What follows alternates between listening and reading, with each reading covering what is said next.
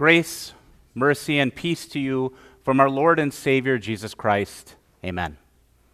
In the name of our triune God, my dear brothers and sisters in Christ, there once was a great and powerful city that was under attack by a vast army. And this army had only one goal. They wanted to completely destroy this city and eradicate their entire way of life. And so the inhabitants of that city knew they had only one choice. They needed to send their much smaller army out to intercept the larger army at a distance from the city and hopefully defeat it. But as the people of that city, the ones who were staying behind, watched their men march out to war, they were filled with doubt and fear. They had no idea if they would see their loved ones returned. They had no idea if their army was going to be victorious.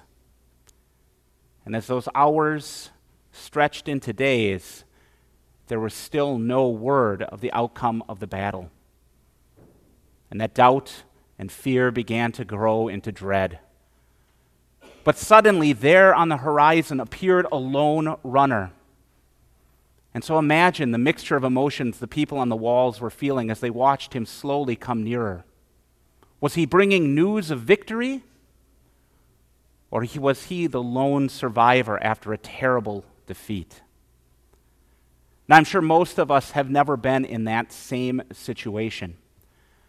But we have all had times in our lives when we have been filled with doubt and fear. Times when our doubt has warred with our faith times when we have perhaps questioned God's plan in our life and wondered if God is being faithful to his promises. Perhaps we face times of trial and testing. And like Peter, we thought our faith was strong enough. But when we see the winds and the waves of adversity rise, we give into doubt. Or perhaps, like Elijah hiding in that cave, we look around at the world. We see how it seems like the forces of darkness are growing stronger and stronger.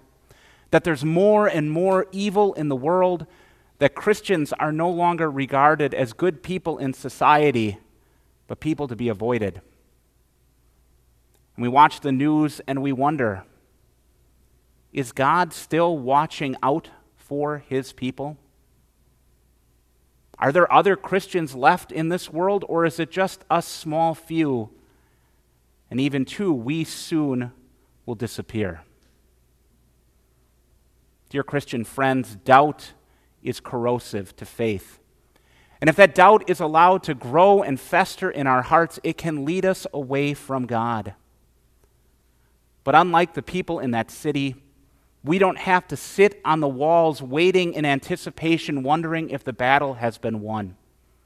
The Apostle Paul, in our reading this morning, reminds us with absolute certainty and conviction that the battle has been won, that Christ has crushed the head of Satan, that the powers of sin, death, and hell have been completely and totally destroyed.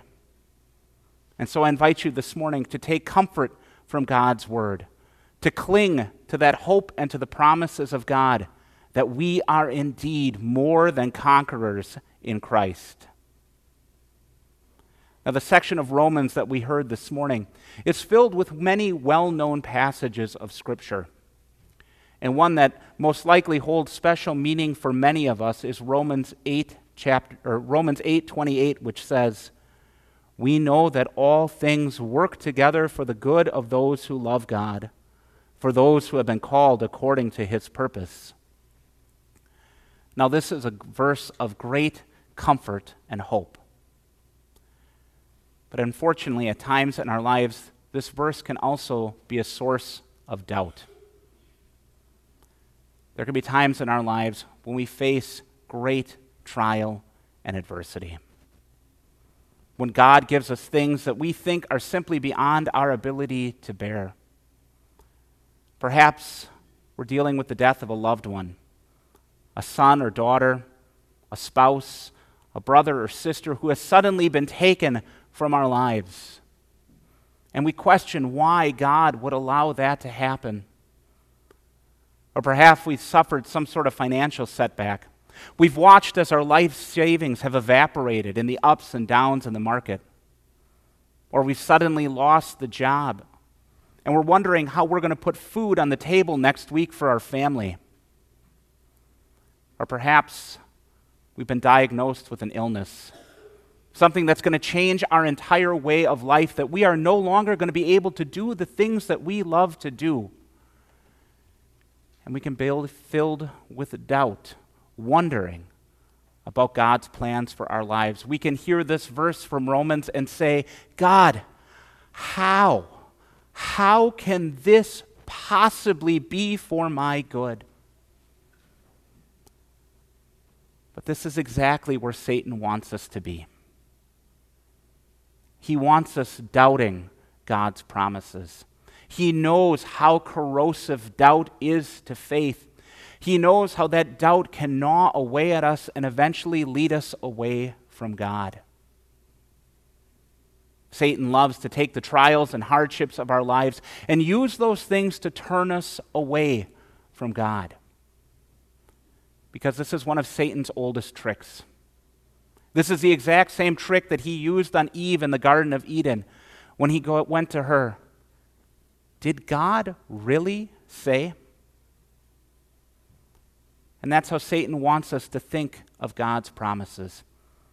He wants us to question whether God really is in control of our lives, to question why God would allow these terrible things to happen to us, to wonder is God really listening to my prayers? Is God really there at all? But that's not Satan's only line of attack. Perhaps Satan decides not to get us to look at the faithfulness of God. Instead, he gets us to focus on our faithlessness. He gets us to take our eyes off of Christ and focus instead of on ourselves. He wants us to think such terrible, horrible thoughts like, maybe God is punishing me for the sins in my life.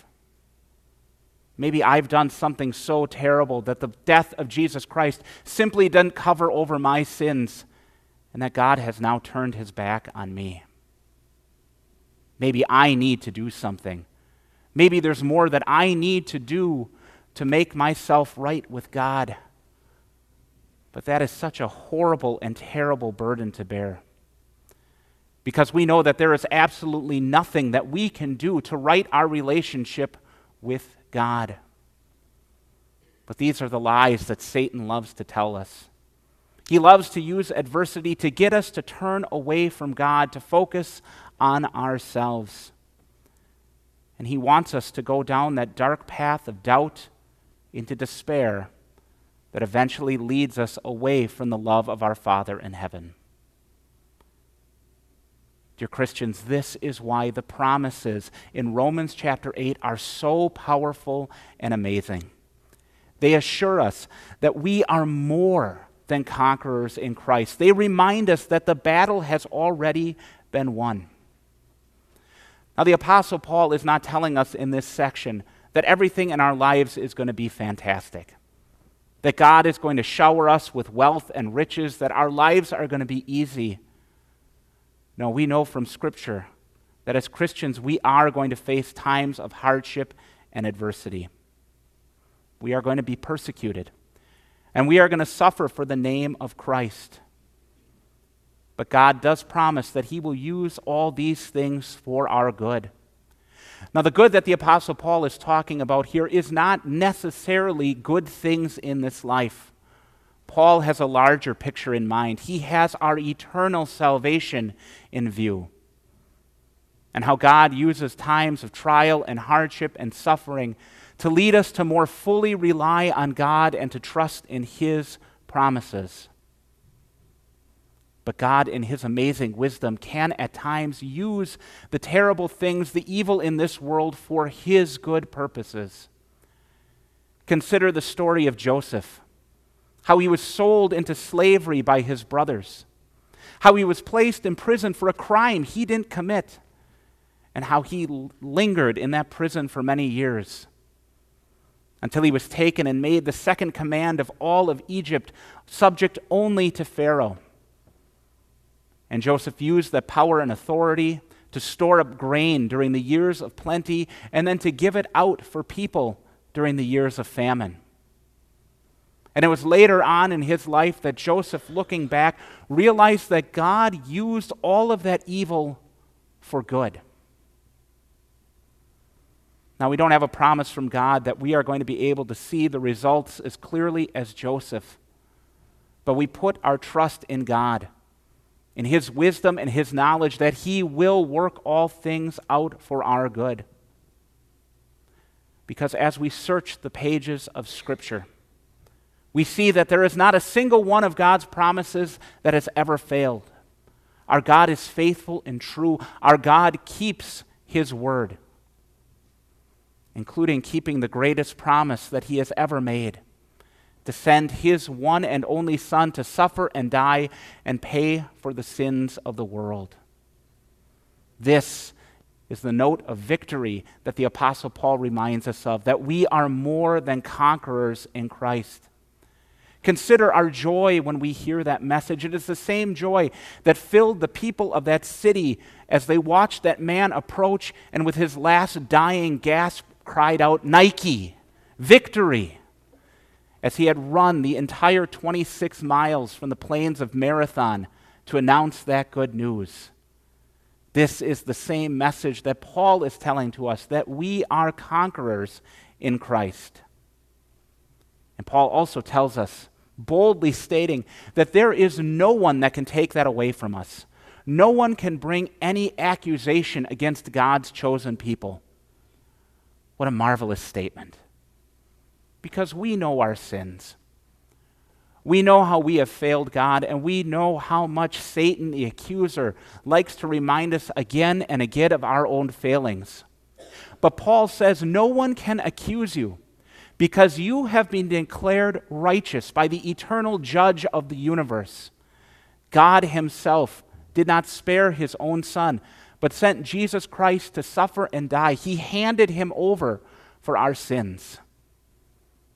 This is our Lord and Savior. Our Savior who understands exactly the kind of suffering and pain that we go through in our lives because He endured it Himself. He knew what it was like to be ridiculed and mocked for his beliefs. He knew what it was like to face the sting of death and lose loved ones. He knew what it was like to be used for a plan that was going to cause him great pain, but was going to be for a far greater good. We hear an echo in those thoughts in his prayer in the Garden of Gethsemane when he says, Father, if you are willing, take this cup away from me. Nevertheless, not my will, but yours be done. An angel from heaven appeared to him and strengthened him. As he was in agony, he prayed more fervently. His sweat became like great drops of blood falling to the ground. This is our dear Savior, who never doubted the will of his Father, who lived his life in a perfect accord with the commands of God, but who willingly gave up his life for us. And on the cross, Jesus took upon himself all the times that we have doubted God, all the times that we have sinfully questioned God's plans in our lives. Jesus took those upon himself and paid for them with his life. And in return, as a free and gracious gift of his love, he gave us his perfection so that we can be viewed as God's only dear beloved children and what's truly amazing about God's love for us. If we had any doubt for how much God loved us, the Apostle Paul tells us in this section of Romans of a mystery, of something that is simply beyond our ability to comprehend. How our God knows each and every one of us so intimately that he chose us before the creation of the world to be his dear children and how there is absolutely nothing in all of creation that can separate us from the amazing love of our Father. Paul says, For I am convinced that neither death nor life, neither angels nor rulers, neither things present nor things to come, nor powerful forces, neither height nor depth nor anything else in all creation will be able to separate us from the love of God in Christ Jesus our Lord. This is the promise of faith that we cling to when we face times of trial and hardship in our lives. And, dear friends, we know that we will face trial and persecution. In this sin filled world, we will face suffering and pain. We will know the sting of loss and death. This is the reality of our Christian faith, which is why the Apostle Paul says, For I am convinced that neither death nor life, or what will separate us from the love of Christ? Will trouble or distress, or persecution, or famine, or nakedness, or danger, or sword? Just as it is written, For your sake we are being put to death all day long. We are considered as sheep to be slaughtered. This is a picture of our life of faith. This is the good fight that we fight each day of our lives until we are called home to our heavenly home or until our Lord comes again in his almighty power. We will face trial and persecution. And the world will want to come to us and say, and get us to question God's promises and ask if God truly is in control, how could he allow evil to happen in this world? And that is when we cling to the promises of God. We remember that even though it looks at times like darkness is winning, the victory, the war has already been won. Victory has been declared. We cling to our God's faithful promises that He will work all things out for our eternal good. We cling to the promise of faith that Christ has defeated sin, death, and hell, that we are justified declared not guilty by God Himself, and that we are more than conquerors in Christ. Amen.